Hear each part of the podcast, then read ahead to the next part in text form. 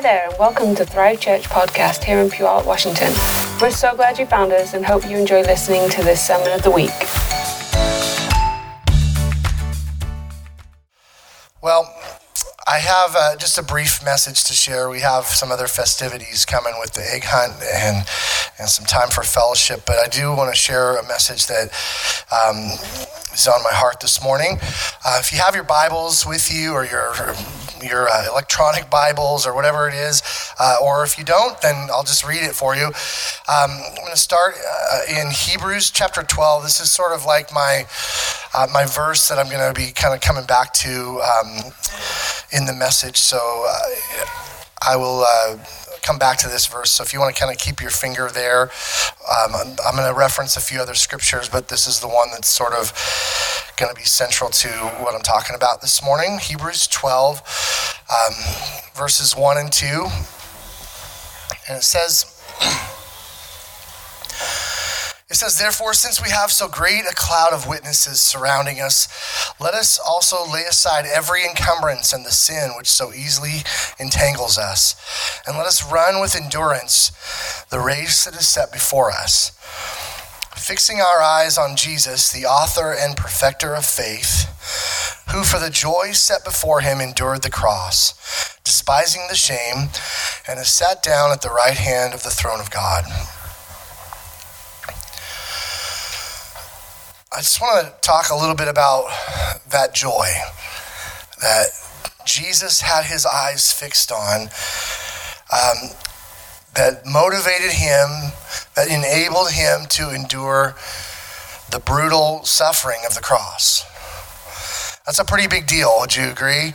I mean, he he had something in his in his sights, something he was looking towards, something he was thinking about that that allowed him to endure that enormous amount of, of suffering and torture. What was in his mind? What was in the forefront of his mind as he as he went through the agony, every every single breath that he took as he was on the cross, and even even before that, with the beating that he that he received, merciless beating, and uh, then he had to carry this heavy, rough wooden cross on his back that was blistered. I mean, if you can just imagine it, there's uh, the movie The Passion kind of dis- displays that for us to see the pain that he would have been in. What was in his mind? What was he meditating on? Uh, what, what, what enabled him to keep his sanity? Uh, there was one. There was one time in my life where I experienced what I thought was quite a, a lot of pain, and I was sweating was not a fun event. I was, I was sweating not because I was hot, but because it was painful. And I thought I was going to die. it, was, it was horrible. And it lasted for me probably about half an hour, although it seemed like about four hours. In the middle of the night, I thought I was going to die. But um, what, was, what was going on inside of Jesus? That allowed him to go through this. I mean, it was an extended period of time, continual suffering. What was the joy that he carried? Was, was Jesus gritting his teeth, thinking this will all be over soon, and I'll be back in heaven, back to being God again? was, that, was that what Jesus was thinking about? Oh, was, was Jesus thinking, if I get through the next 24 hours, I'll get the prize of the century? The Father will put everything under my feet. Uh, I'll have the name above every other name, the name that causes every knee to bow. I'll be seated in heavenly places at the right hand of the Father, far above all rule and authority and power and dominion. Is that what Jesus was thinking about? Like, I'm going to I'm going to get the prize of the century.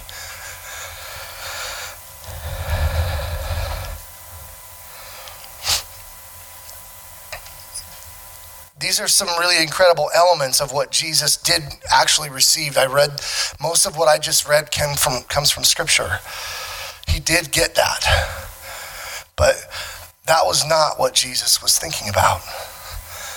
That was not the joy that he carried in his heart. He's like, I'm not going to be just, uh, he wasn't worried about how exalted he was going to be. That wasn't what, he, what, what got him through. What got him through was you. He was thinking about you and he was thinking about me and the other millions, billions of people who would live after that time, who would have the opportunity to come into a, a, right relationship with God, who would be redeemed and restored to, to connection with God. That's what he was thinking about. He was thinking about people. You were the joy that was set before Jesus. Was, I mean, I think that's really, really a, a cool thought. Ephesians uh, chapter 1, verse 18 says this I pray that the eyes of your heart may be enlightened so that you will know what is the hope of his calling, what are the riches of the glory of his inheritance in the saints.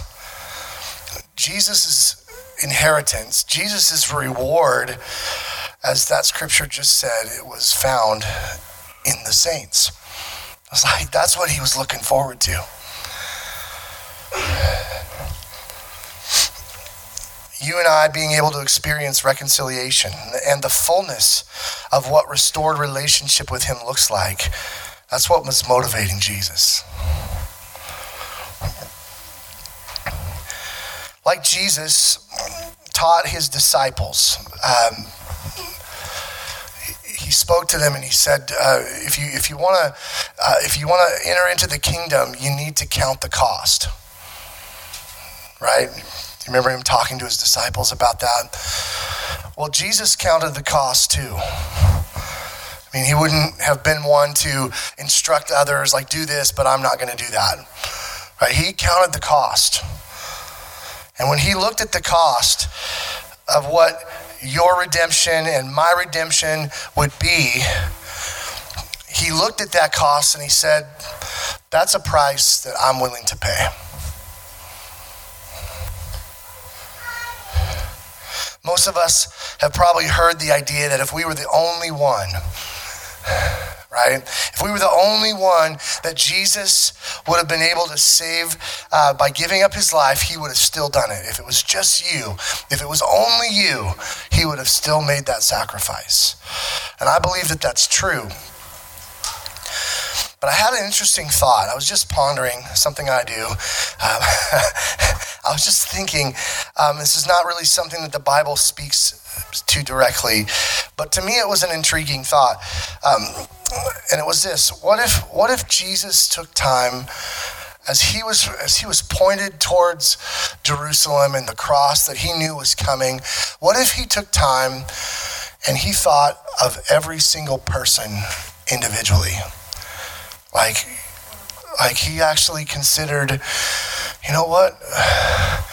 What about, what about Angie?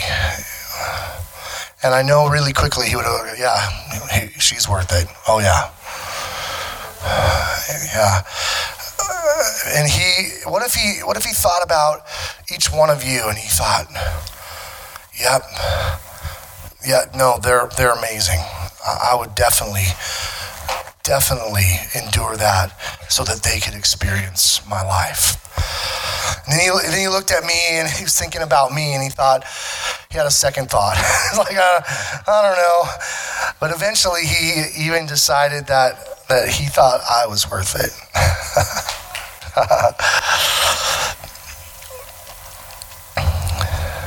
I'm just teasing, by the way.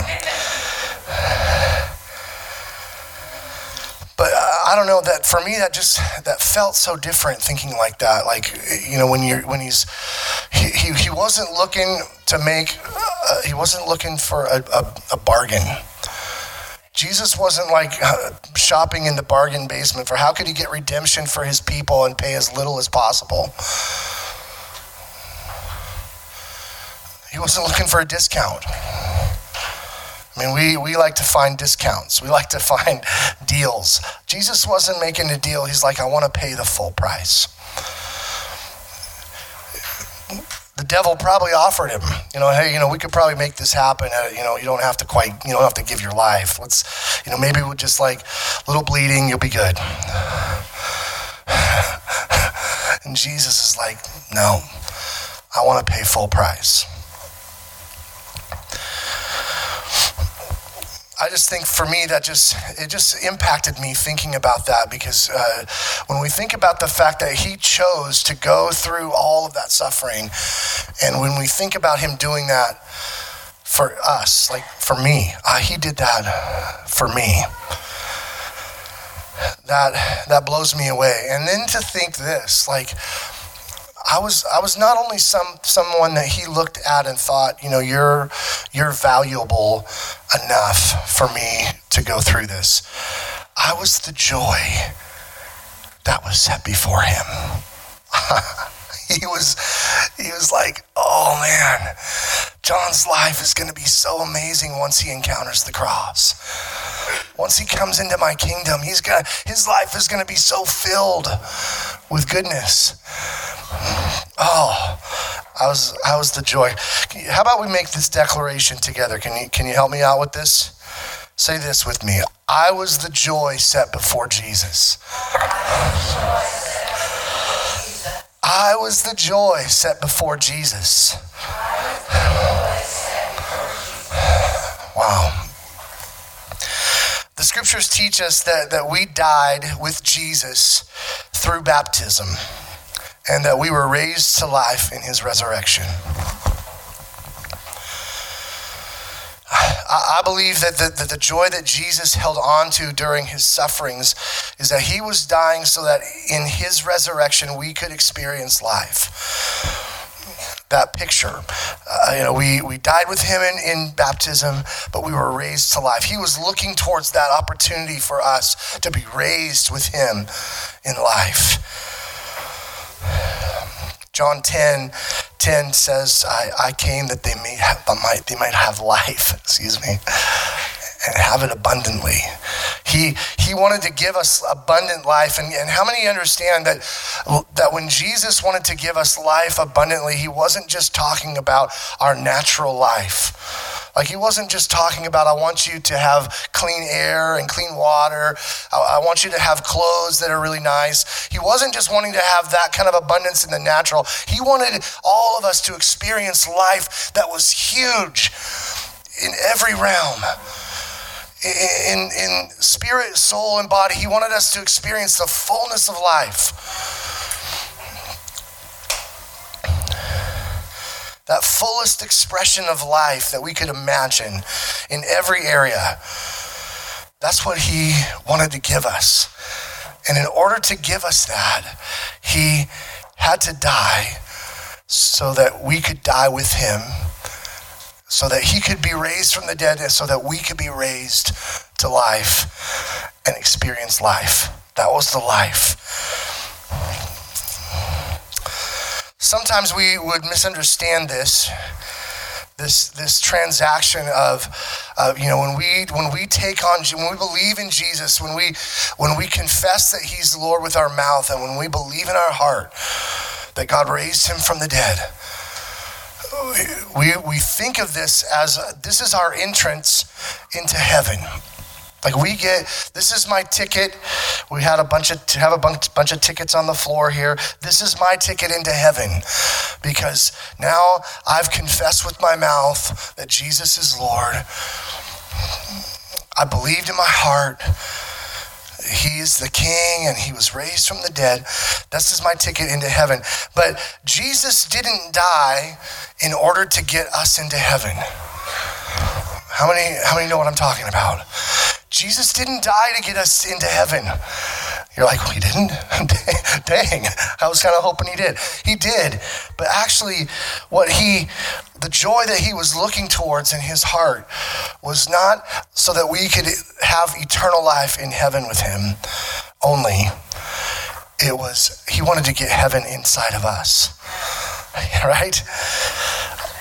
Didn't die to get us into heaven, he died to get heaven into us. His plan for his death and resurrection was to give us access to the fullness of life found in him Not just so our eternity was secure, but so that our present would be transformed.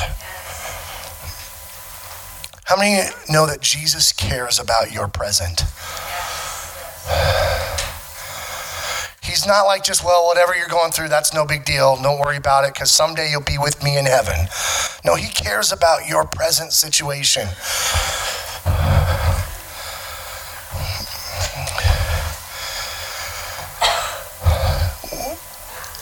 we see Jesus' uh, intent uh, to, to see mankind experience the fullness of life in, in the succession of events that followed the resurrection his ascension to the Father. He spoke of this in, in the Gospels. He spoke uh, about his ascension. He said, I have to go away because if, if I don't go away, I won't be able to send the Comforter to you. If his, if his focus was on getting you into heaven, he would have never worried about that. I've heard preachers uh, kind of use the illustration of, you know, if, you, if God was really worried about getting you into heaven, as soon as you said the prayer, they pull out a revolver and get you there right away. that's not a good idea. Um, but that's not that's not what was in his heart. He wanted you to have uh, the experience of of a full life. He wanted you to have abundant life in in your present world. Yes, there is eternity, and I'm I'm not trying to take away that reality. That is absolutely something we get to experience with him. Absolutely. But I just believe that his focus wasn't on that. His focus was on, I want to give people the opportunity to have fullness of life in this earthly life. The other event that I was referencing that was the, the pouring out of the Holy Spirit at Pentecost. This is what another event that followed the resurrection. And this was equipping of the body the equipping of the saints with the Holy Spirit. In other words, it, we were going to need it here. We were going to need the Holy Spirit operating in our lives in the here and now.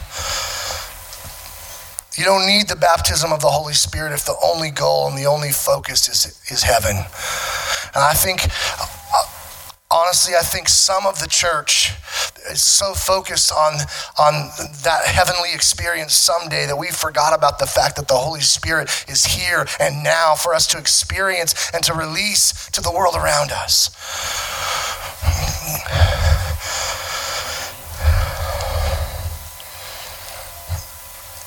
God's plan all along was to give his life so that we could enter into the new covenant, be restored to Him, be filled with the Holy Spirit and power, so that we could represent Him to the rest of the world. This is the joy that Jesus carried. this is what was in his heart was while he was enduring the cross. This, he was seeing people with, with hope restored, filled with His Holy Spirit, living in fullness. Ran across this scripture the other day, and it just kind of jumped out at me. It's, it's Psalm chapter 16 verses 10 and 11. And I'm reading it from the Passion Translation, which I just really love. It just, for me, has made so much of the scripture come alive with just new depth and meaning. Um, but verse 10, uh, it says, For you will not abandon me to the realm of death, nor will you allow your Holy One to experience corruption. For you bring me a continual revelation of resurrection life, the path to the bliss that brings me face to face with you. Um, verse 10 is a clear reference, prophetic reference from the Psalms to Jesus. It's a prophecy about the fact that Jesus' body would not experience decay. He wasn't going to go in the ground like most humans who die and are buried. He wasn't going to grow, go in the ground and decay. He says, You will not allow your Holy One to experience corruption or decay. It was talking about the resurrection. It was like he's not going to stay in the tomb. Everybody say amen to that. He's not going to stay there, and he didn't stay there. He, he rose to life. And then in verse 11 it says, For you bring me a continual revelation of resurrection life. If I had a title for my message, it'd be I'm, doing this for the sound man actually The Resurrected Life. there you go, Noah. Um, the Resurrected Life. Um, you bring me a continual revelation of resurrected life. I believe that verse 11 is what we reap because of Jesus' resurrection. This continual revelation.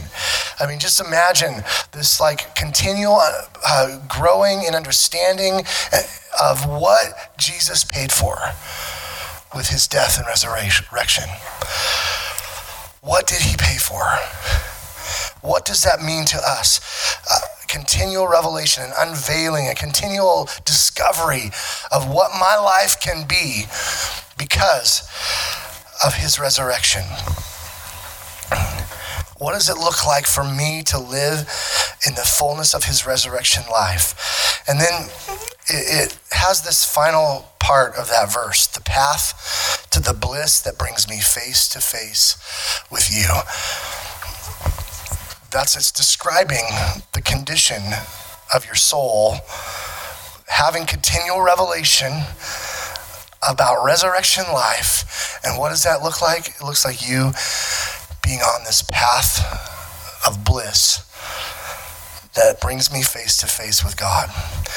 Now I, I learned an interesting fact that in the hebrew language there is there's no there's no word actually for presence.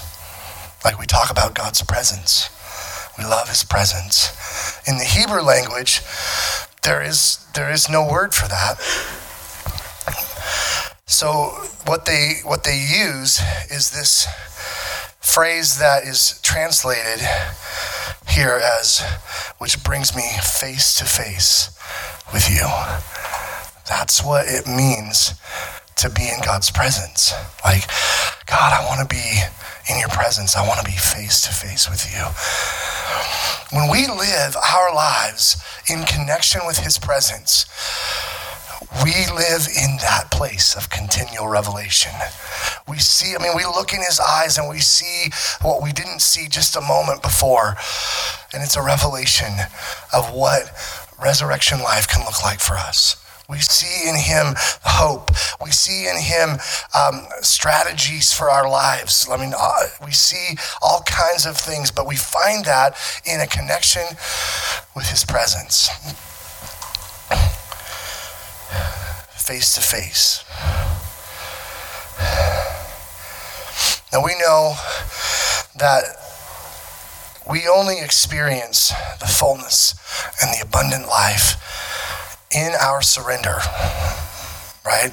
When we surrender to Him and we're like, God, I want you to be Lord of my life. I want you to live and move and breathe with me.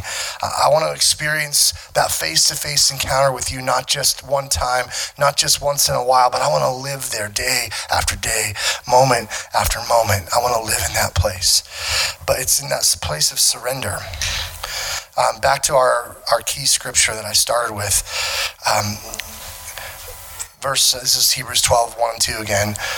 But it says of Jesus, he's, our, he's the author and perfecter of our faith, who for the joy set before him endured the cross. But the first verse is actually, actually an instruction to us. He's saying, Therefore, since we have so great a cloud of witnesses surrounding us, let us also lay aside every encumbrance and the sin which can so easily entangle us, and let us run with endurance the race that is set before us.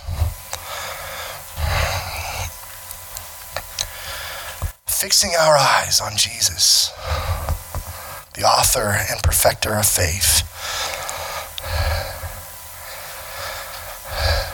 It's giving us this, I don't know if you're catching it, but it's giving us this picture of Jesus. He's, he's saying Jesus had something fixed in his mind as he went to the cross. There was something that was fixed in his mind. He, he, was, there, he was focused on the joy, and we've talked about what that was for Jesus. But actually, the scripture is an instruction to us to be like Jesus, right? It's saying because uh, uh, because we have so great a cloud of witnesses, let us do this. Let's lay aside every encumbrance and the sin which so easily entangles us, and let us run the uh, the race with endurance, fixing our eyes on Jesus. Are your eyes fixed on Jesus? This morning, is your life focused on Jesus? Are you pointed at Him? Something that I've been just praying every day for probably months now is Jesus, my life is pointed at you. There's nothing else that's important to me. Everything centers on you. Everything is about you. Everything is about your kingdom and about your presence in my life. It's what it is. I'm pointed at you. This is what it looks like for us to fix our eyes on Jesus, the author and the perfecter of our faith. It tells us to lay aside everything that keeps us from being able to live this resurrected life that's found in Christ. It says every encumbrance, and the sin.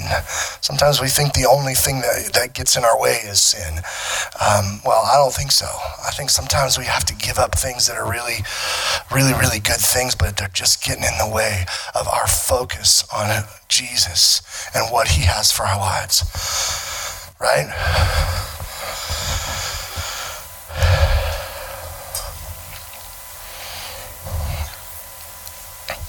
This is what Jesus died and rose from the grave for, so we could live life in fullness.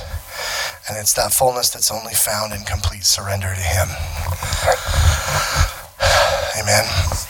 Yeah. Uh, Why don't we stand? up?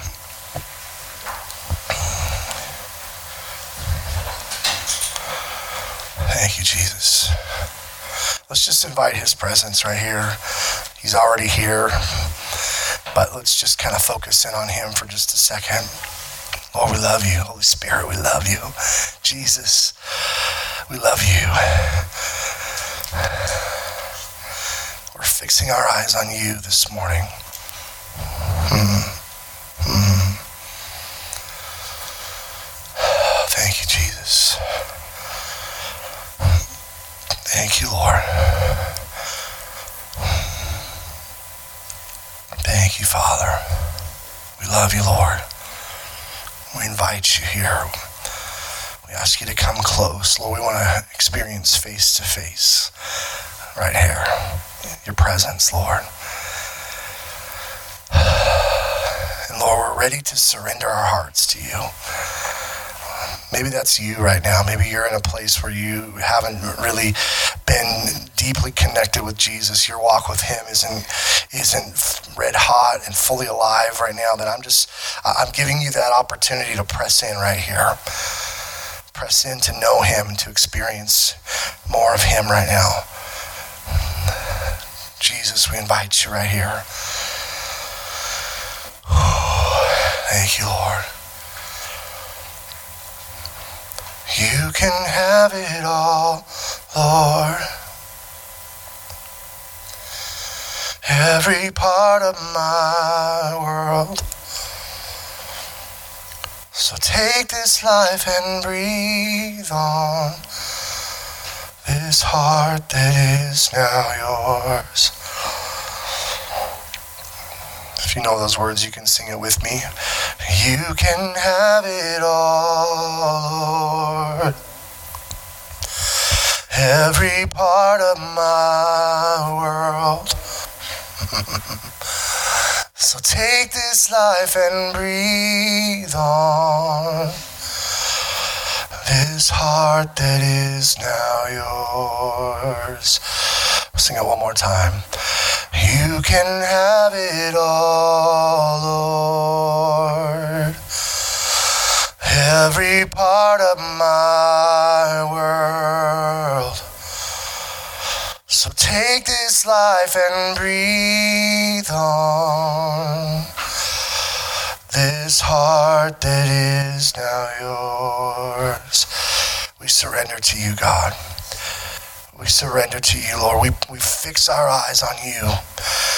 Lord, we know that you're going to perfect our faith, our, our ability to believe in what we can't see, to believe for things that are impossible. Thank you, Father. Thank you, Jesus. Oh, we bless your name. Amen. Awesome.